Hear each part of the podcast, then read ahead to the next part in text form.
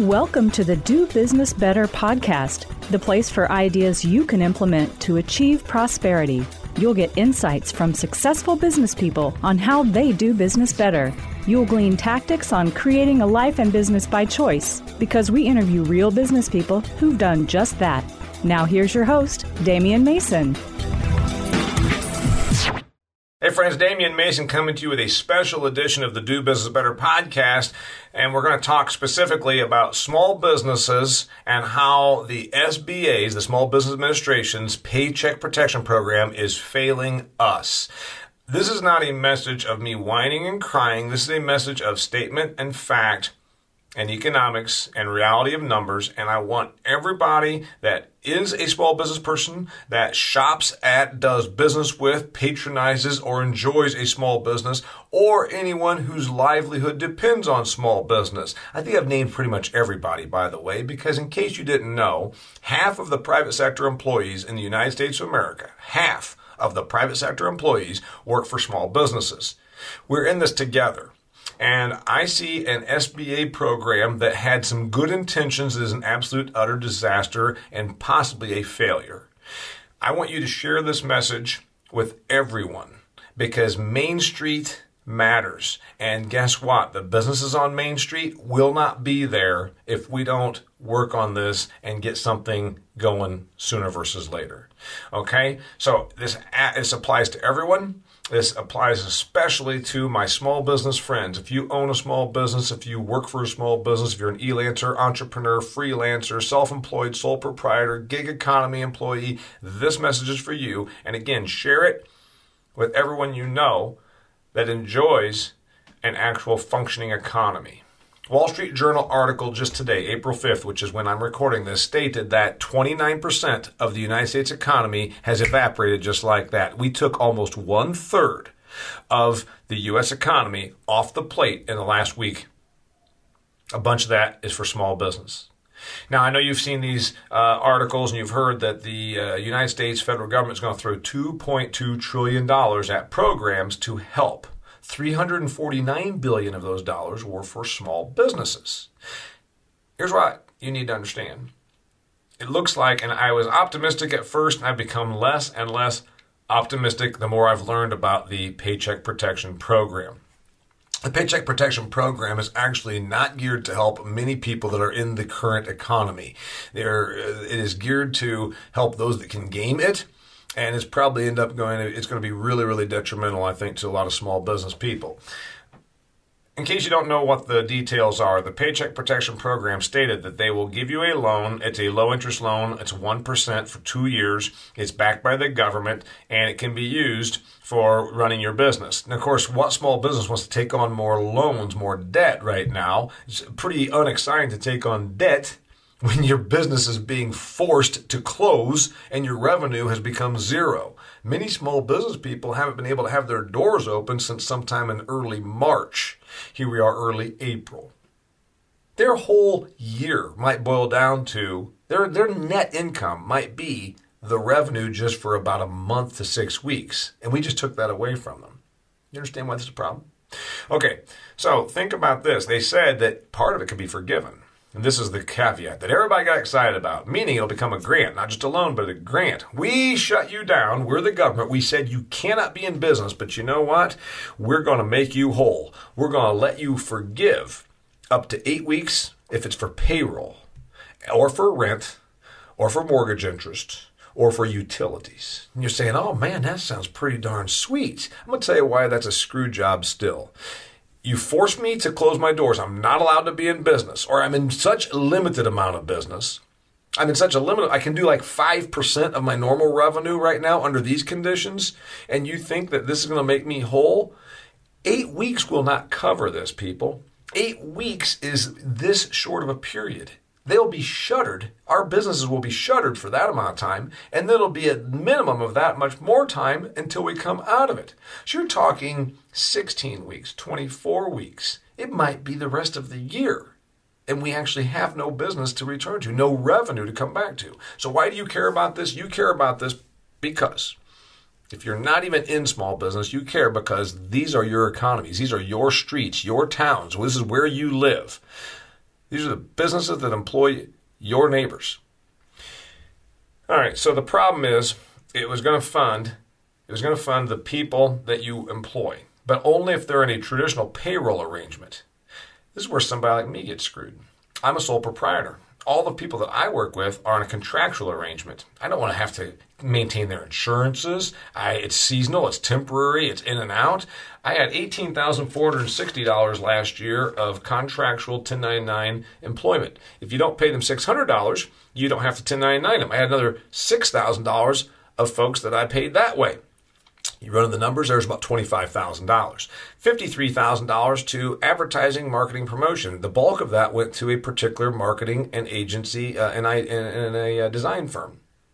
So there's about seventy-five to eighty thousand dollars I can very quickly come up with that I'm not allowed to get loans for, or if I am, I'm not allowed to get it forgiven. Yet it does all employ people. Why does this matter? If I don't get that money and my business has been forced to shut, I can't spend that money. Now we have $80,000 that's probably not going to go out the door the rest of 2020. What does that do to the economy? That means that everybody that used to rely on me being their customer to give them revenue can't. These things go on and on and on. Other monies that are not forgiven that still happen. When you're a small business person, maybe you don't have a huge payroll, but maybe you have other expenses. My wife and I spend $9,000 on our insurances. None of that None of that to insure ourselves, our businesses, and our farm. None of that is loanable or forgivable. And then there's another $16,000 of health insurance premiums. So there's $25,000 again that are still expenses. I can't go without them, but what do I have? I'm not crying about me. I'm giving you examples that you can then take to your non business owning friends so that they will understand what we're up against and why this SBA PPP loan was about a piss in the ocean. Sorry, pardon my French it was a piss in the ocean. It amounts to this much. My understanding, the article that I read on Friday, the day that it launched, was that 9,770 loans had already been approved. A whopping 10,000 loans had been approved. And it already had gobbled up $3.2 billion of the 350.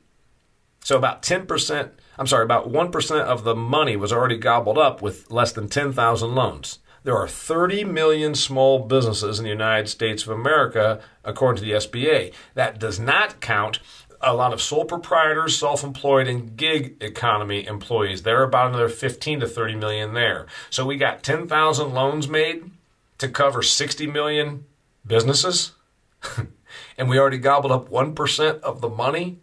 We don't need $349 billion to keep small business afloat we need $100 trillion to keep small businesses afloat. Okay, that's an exaggeration. Maybe $10 trillion. In other words, we need about one third or one half of what right now the United States debt is. These numbers are staggering and you don't think about it because it's the coffee shop down the street and the dry cleaners where they have four facilities where you take your shirts to get them pressed. And people like me that are a company of a man and a wife and, a, and, I, and I write books and give speeches and you're like well why would that matter? Why do I need to give Damian a loan? It's forgiven. Because I just told you if I can't pay my insurance premiums my insurance agent doesn't get their commission. If I can't pay my health insurance that means when I go to the hospital I'm just like all these other uninsured people. And again, don't make it about me. Use me as the example. And I'm using me as the example so that everyone can please understand what we're talking about when we say we've got to get this economy up and running. We have to get people back to work. I know the coronavirus is serious. I've seen the articles that you have seen. I'm trying to not tune into the daily media where it's just pushing the fear. I get it that it's real. I also can tell you the devastation that comes if we don't get our economy back on footing. If we don't get back to work soon, a Wall Street Journal article yesterday stated that one fourth of small businesses have already folded. We've taken one third of the economy offline in about a week's time, two weeks' time.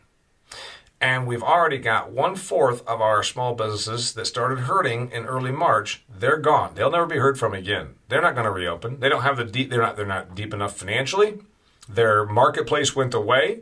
Uh, their marketplace will come back, but they don't have the financial wherewithal to withstand those kinds of monthly losses. They're gone. Another 40%, according to the U.S. Chamber of Commerce survey in conjunction with MetLife, that's where the numbers came from. Look it up. said another 40% of the small business in America will probably be shuttering in the next two weeks. We might have two more weeks. We might have two more weeks before we can open things up and not have a completely devastated economy, but I'm not even sure that's the case. Very soon, if we don't open things back up, the main street you drive on will look like a third world country that has just been suffering through a civil war.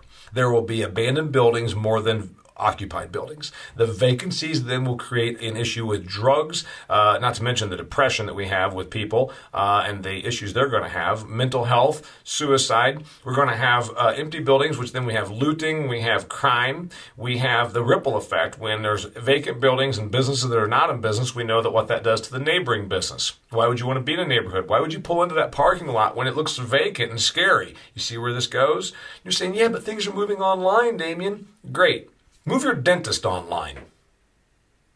Oh, it doesn't work really well now, does it? Hey, move your auto parts store online. You know the one where you go to when you need to answer a question about those windshield wipers you can't quite get off? Yeah, I get it that there's online commerce, but you seem to look at a country, and I've seen this too many times, and think that somehow we're going to just get by because we'll just all buy our stuff online.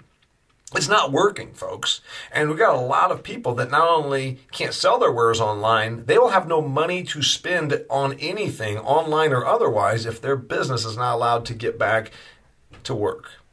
I gave you some numbers so you'd understand why this SBA PPP program is actually failing a lot of small businesses.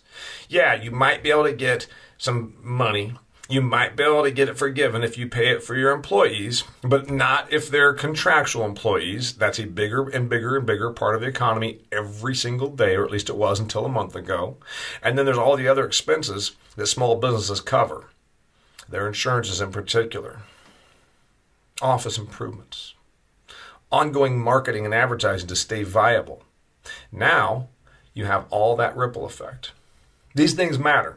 We have to get back to work. We need a time frame. We need a time frame to get back to work. It's going to be another week or two of, really being ugly, and there's going to be people dying. I get that. And if we don't then make the decision it's time to go back to work, the ripple effect then gets worse, and the the death, the despair, the, the depression that you will see if we don't turn things back on will be greater than anything that a virus could cause us.